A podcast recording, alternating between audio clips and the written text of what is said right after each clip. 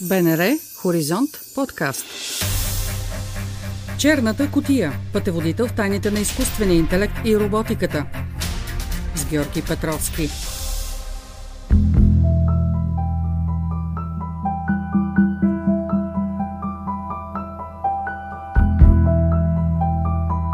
В средата на септември Европейската комисия представи предложение за нов законодателен акт за киберустойчивост, който трябва да предпази потребителите и предприятията от продукти с недостатъчно добра киберзащита.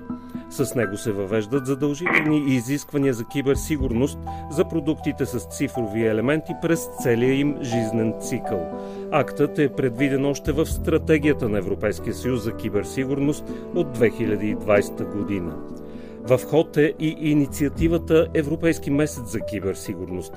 Темата тази година включва софтуера за изнудване и фишинга, две основни линии на киберзаплахите. Поканих за коментар доктор Александър Кирков, ръководител на научно-изследователската лаборатория по кибернетична сигурност в Унибит и консултант на Европейската агенция за киберсигурност ЕНИСА.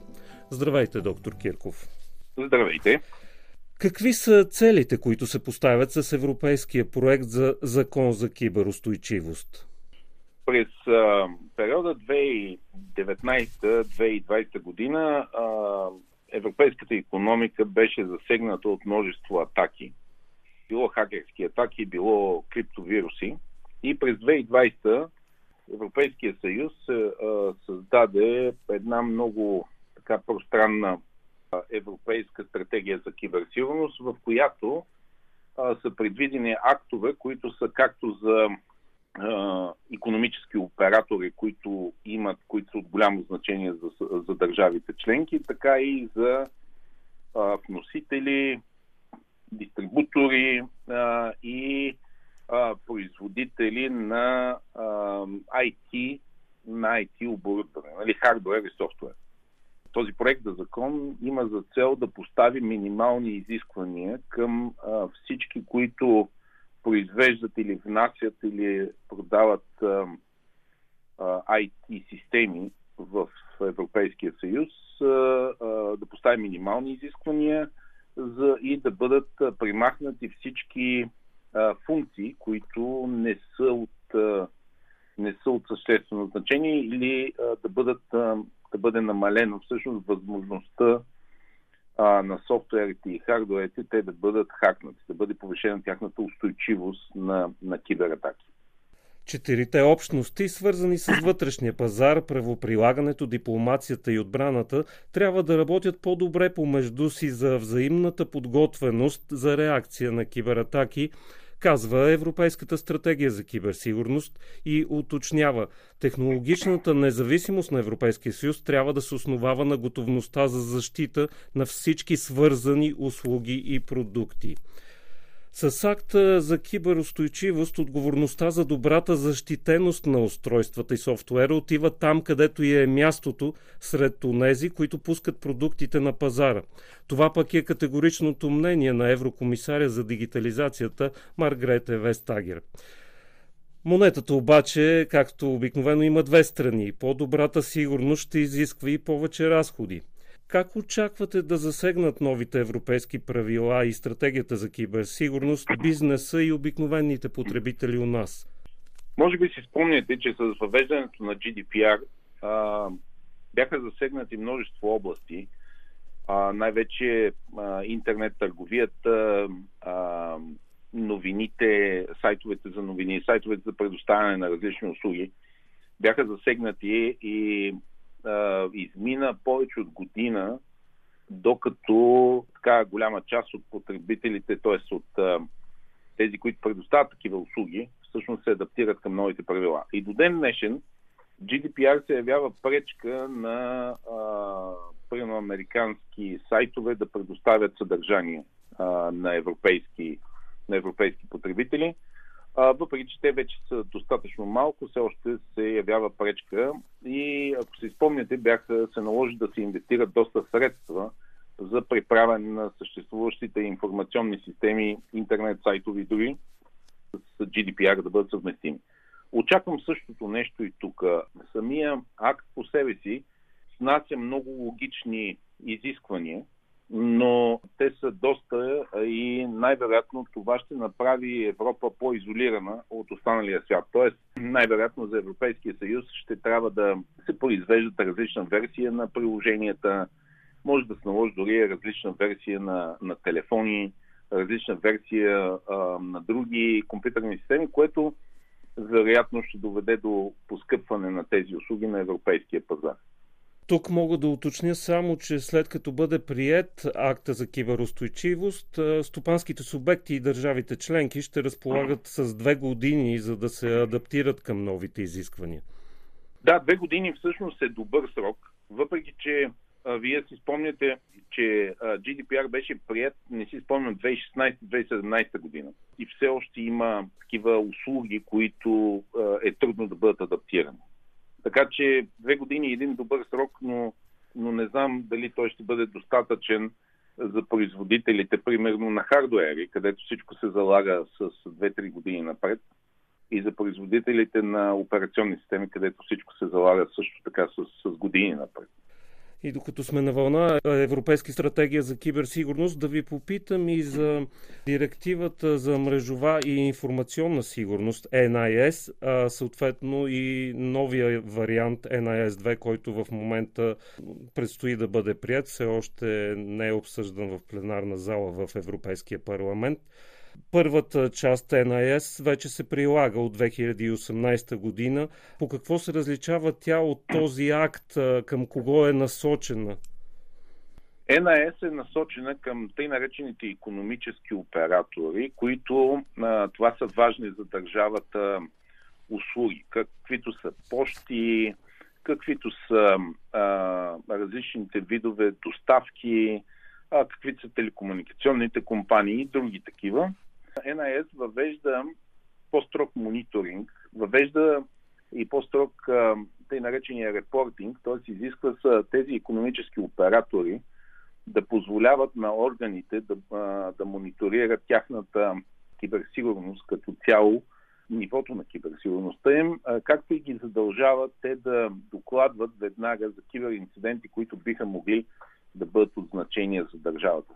Да докладват така, на ЕНИСА и на органите не, в те държ... докладват на, на СЕРТ или на и други такива структури, изградени в сегашното Министерство на електронното управление. Целта е да държавната администрация да има компетентността, да има първо информацията, а, да има възможност да мониторира а, самите економически оператори с цел те а, да изпълняват а, своите задължения по а, киберсигурност и съответно своевременно да бъдат уведомявани за киберинциденти, които биха могли да нанесат големи економически щети на България и съответно на Европейския съюз. Докато този акт е насочен към вносителите, производителите на такава апаратура а, и към тези, които продават а, информационни системи, а, софтуери, независимо как ги продават на територията на Европейския съюз. Тоест, този акт е доста по-разширен и той е насочен основно към производителите и търговците на такива системи. Добре, но налагането на нови изисквания към производителите с акта за киберостойчивост несъмнено ще изисква и повече разходи от тяхна страна. Със сигурност всички нови правила изискват промяна на организацията, повече разходи, съобразяване на, на версии. А, нормално е това нещо да се повишат разходите и вече е въпрос на чисто економически подход, дали а, производителите на, на мобилни приложения, дали ще повишат техните цени за Европа или ще постъпят по друг начин, а, по друг търговски начин към нас. Черната котия. Пътеводител в тайните на изкуствения интелект и роботиката. С Георги Петровски. Различават ли се изискванията за киберсигурност към корпоративните и домашните мрежи и устройства? С други думи, по-незащитени ли са обикновените потребители? А, за момента Европа си е поставила основно, а, основно целите да защити економическите оператори, администрацията и някак си, поне на мен така ми се струва, че а, обикновените хора остават по-назад в а, защитата, тъй като все пак не може да се обхване всичко. Но атаките към, а, така най-общо да ги наречем хакерските атаки към обикновените потребители в никакъв случай не са малко. Независимо от не. големите удари към енергийни компании, да речем, за които се вдига голям медиа да, шум. така е. Да. А, в, България има, в България има множество а, инциденти, в които на, на обикновени граждани са им изтеглени пари, а, от сметките, прехвърлени са на други. Има а, такива, на които са криптирани компютрите с криптовируси, изнудвани са за пари. Има такива, на които а, целият им живот, а, всички снимки а, са били унищожени, а, да не говорим документи или пък важна работа. Има, има дори а, професионалисти, които а, са засегнати. Да, така е, но не е обхванато за момента законодателството частните лица. Не, за тях те са останали малко в сянката на тези мерки и се налага те да полагат така повече усилия, тъй като а, те, за разлика от големите компании, не разполагат с отдели, с специалисти. И още един штрих преди да ви попитам какво можем да направим за лична защита.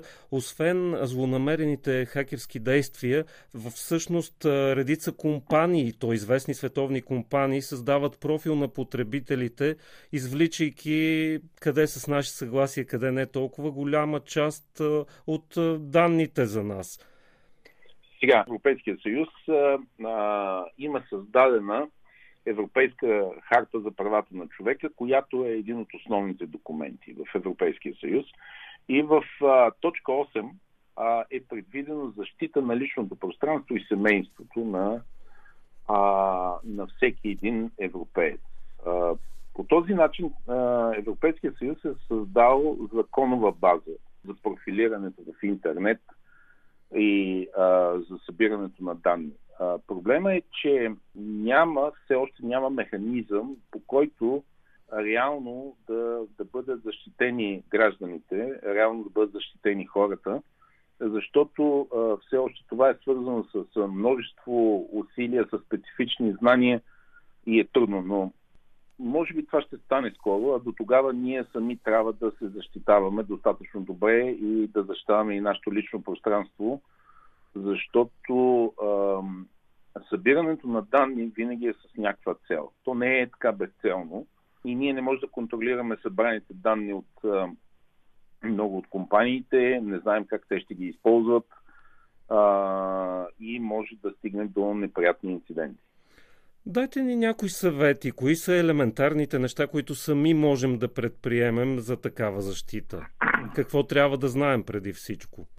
Най-много данни говоря статистически, се събират чрез тъй наречените безквитки или кукита в интернет браузерите. Тъй като много малко от хората им обръщат внимание и четат съобщенията, често дават съгласие и продължават напред.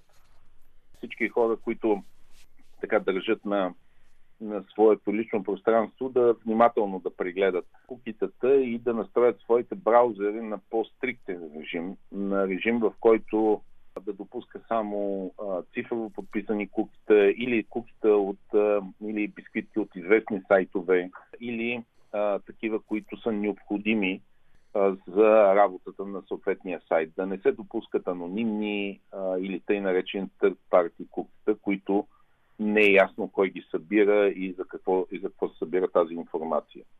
Много често интерфейсът на даден сайт е такъв, че на потребителя е трудно да откаже приемането на бисквитки. Да, за съжаление това е така. И това е едно от нещата, с които трябва да се борим. А, затова и в, в Западна Европа, в САЩ и в други така държави се създават такива фундации, асоциации, които обединяват усилията в борбата така за лично пространство и наречените privacy protection. За съжаление в България нямаме такава асоциация или фундация, но а, това, е, това е един от правилните подходи, тъй като тези фундации и асоциации могат да наемат специалисти или пък доброволци които са специалисти, да, да работят по всеки един конкретен проблем отделно. От какво зависи при нас да има такава организация? По-скоро от, от нас самите зависи да се обединим от някаква идея. Тези асоциации и фундации, те се издържат а, чрез дарения. Често тези дарения са много малки и символични, позволяват на, на хората в а, това да работят за обществения интерес на самите граждани, но може би от самите нас най-вече. Дайте ни един конкретен пример за продукт в резултат на тяхната дейност. И uh, Foundation създава е такава една uh, фундация, която е работи за защита на личното пространство. Дори те изготвят а, варианти на Android операционни системи, а, които са без Google а, проследяване, които а, пречат на Google да, да проследява. Също така Lineage, това е сайт, който успява да създаде такава отворена система. Lineage OS се казва, Operation System – който е доброволен проект и другия много известен сайт, който често беше споменаван преди години, това е Графен, Графен Operation System, Графен OS, който също така работят в тази насока. Черната котия. Пътеводител в тайните на изкуствения интелект и роботиката. С Георги Петровски. И няколко думи за двустепенното удостоверяване като метод за защита. Това ли е следващото ниво? Ще измести ли той паролите? Двустепенното удостоверяване, за съжаление, е, то е добро, определено е много по-добро, но за съжаление доста затруднява а, хората, когато те бързо или много често трябва да, да до, до, достъпят даден ресурс. Другото, което е неудобно, че често то ги ангажира с конкретен телефонен номер или с конкретен а, модел телефон или с конкретен а, софтуер, който да направи втората част от удостоверяването. В световен мащаб съществуват и други начини на удостоверяване.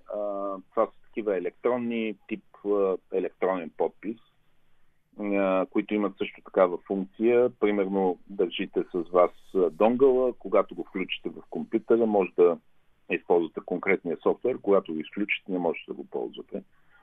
Както и други такива надежни методи. Тоест не е единственото двустепенното удостоверение, но определено това е много така голяма крачка в сигурността, колкото и да е неудобно редица устройства, мобилни смарт устройства, позволяват на потребителя да направи избор на основното място на съхранение, с което работи операционната система, вътрешната памет на устройството или външна флаш-карта, като съответно прави предупреждение, че може да е на надежден избора на външната карта. А, до каква степен това е така? Наистина ли трябва да предпочитаме винаги да бъде използвано място за съхранение вътрешната памет на устройството? Или има начин а, самите ние да направим така, че картата също да е достатъчно сигурно място? Чисто статистически, мемори картите се произвеждат, те са много по-ефтини от телефоните и там е по-занижен контрола по качество. Тоест, нашия риск е, че мемори картите могат да се повредят по-често от телефона. Чисто статистически говорим. На практика, ако имаме надежна мемори карта, то е голямо удобство да, бъде, да съхраняваме там да съхраняваме там нашите файлове, нашите данни, нашите снимки, да кажем, защото е много по-лесно тя да бъде извадена и да бъде прехвърлена в друг телефон или в друг компютър. От гледна точка на операционната система на телефона няма голяма разлика, тъй като операционната система има достъп и до едната памет и до другата. Така че не е голяма разликата в сигурността, ако бъде хакнат нашия телефон или пък ако а, пазим нашето лично пространство, не искаме нали, никой да ни вижда снимките. Същото въжи и за а, облаците, които облачните структури, които ползваме, тези интернет облачните структури трябва просто много внимателно да се а, прочете какво ни гарантира производителя и какво всъщност той може да прави с нашите данни. Именно този закон, който коментирахме в началото, той ще доведе до промяна на, на условията какви минимални мерки ще, ще е предвидил и какво ще ни гарантирал при използването на, например, на нашия телефон, мобилен телефон или пък на нашия компютър. Това ще е голямата, съществената разлика от преди и след приемане на, на този европейски закон. И накрая един въпрос, който не искам да пропусна. Какво трябва да знаем, когато говорим за киберзащита на децата ни? Ние много малко говорим за личното пространство, повече говорим за киберзащита. Може да приемем, може да приемем че личното пространство е част от киберзащитата, но на него трябва да му се обръща специално внимание. Нашите деца не могат самостоятелно да се защитават. Те не могат да преценят кога да предоставят своите данни и кога да не предоставят своите данни. А, за трябва да обръщаме специално внимание и е хубаво да ползваме тези родителски софтуери, а, за да можем а, да, да все пак да, да запазим а, на нашите деца колкото се може по, по-добре личното пространство. Няма значение, че може би не се, някои родители не го намират за демократично, но аз ще ви дам един пример, който е очевиден. Новите слушалки, които ползват всички деца, новите бежични слушалки, имат функции за идентификация. Когато а, едни слушалки са ползвани на един телефон, те, бъ, те биват запомнени от този телефон. Дори след време тези слушалки да бъдат ползвани на друг телефон, има възможност да се види координатите, т.е. къде се намира в другия телефон, на който се ползват слушалки. Или казано, едно дете което за малко е, е ползвало слушалките на свой съученик или съученичка, а, може чрез неговия телефон да се следи пътя на другото дете а, дълго време, докато то не, всъщност не изключи, не изтрие своите слушалки. Което може от невинно, а, така просто следене на, на позицията, да бъде превърнато в някакъв вид нарушение на личното пространство или, не дай си Боже, престъпление. Казвате, има опасност да бъдат обвинени някои родители, че са недемократични, но всъщност последните версии на този тип софтуер за родителски контрол има безкрайно много настройки, които наистина бихме могли да използваме само за защита, а не за ограничаване на детето по някакъв начин. Точно така. Голяма част от тези софтуери а, са съгласувани с родителските комитети, примерно в САЩ, в Великобритания, в Германия, които родителските комитети а, доста усилия полагат да изберат между най-малкото зло, както ние казваме в България. Така че а, тези софтуери не са за подценявани и те наистина могат да бъдат настройвани така, че а, ние да защитим децата си, без да ги ограничаваме твърде много. Ето един конкретен пример. Тези софтуери, повечето от тях проверяват оценката за до каква възраст може да бъде приложеният, които могат да бъдат изтеглени и те могат автоматично да си теглят приложения и игри, които са до тяхната възраст.